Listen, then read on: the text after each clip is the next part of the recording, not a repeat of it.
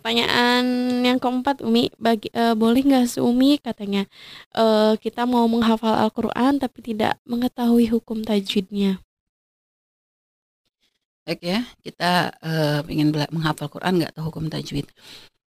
Yang paling bagus gitu ya, tahapan dalam belajar gitu ya, kayak kayak kita kalau Eee, apa namanya, pengen dalam pelajaran bahasa Indonesia aja deh gitu ya, kalau kita pengen bisa membaca bahasa Indonesia, pengen menghafal sesuatu kan paling enak ya apa Mengerti ya gitu ya Umi? mengerti dulu. Kayak kayak proses belajarnya anak itu kan ya, kalau itu kan nggak langsung dia memang awalnya anak kita biasanya memulai dengan mendengarkan cerita dan sebagainya.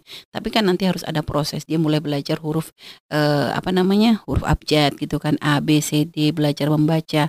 Tentu proses ini pun harus dilalui dalam ketika kita membaca Al-Qur'an. Mhm. Boleh saja Anda ibaratnya belajar menghafal dengan cara simaah, dengan cara mendengarkan.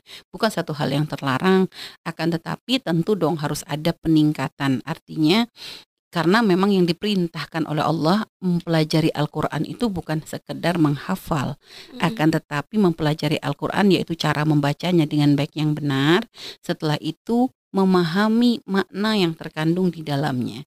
Dan ini nggak bisa sendiri gitu ya, atau disebut otodidak ya, maksudnya Iya. jangan sok, "Ah saya belajar sendiri, saya bisa kok." Akan sekarang sekarang kan udah maju internet dan sebagainya.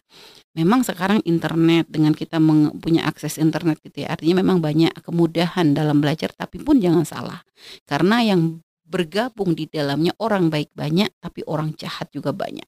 Orang Mhm. akidah benar banyak, orang akidah sesat lebih banyak. Mhm. Sehingga makanya kalau kita nggak selektif ya, tanpa ada bimbingan dari guru, ini nanti bisa menyesatkan, bisa membahayakan.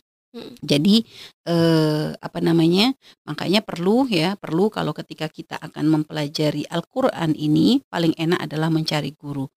Nggak susah kok, pasti selalu ada cara. Kita nih di negeri Indonesia, bukan di negeri kafir yang kita kesusahan mencari guru. Hanya mungkin Anda belum bertanya-tanya, belum mencoba komunikasi dengan teman, saudara, kerabat.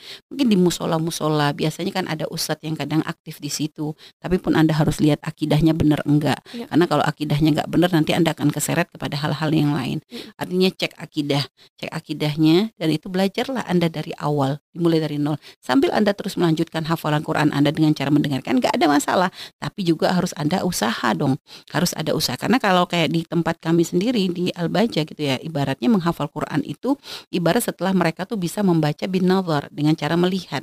Mhm. Mereka bagus dulu bacaannya ketika melihat ya, sampai hatam baru nanti diperkenankan untuk mulai menghafal. Jadi fase itu memang harus dilalui hendaknya. Nah, tapi kalau Anda merasa, "Aduh nanti tapi saya cuma mulai pengen menghafal," ya nggak ada masalah. Tapi yang tentu diprioritaskan bukan masalah menghafalnya.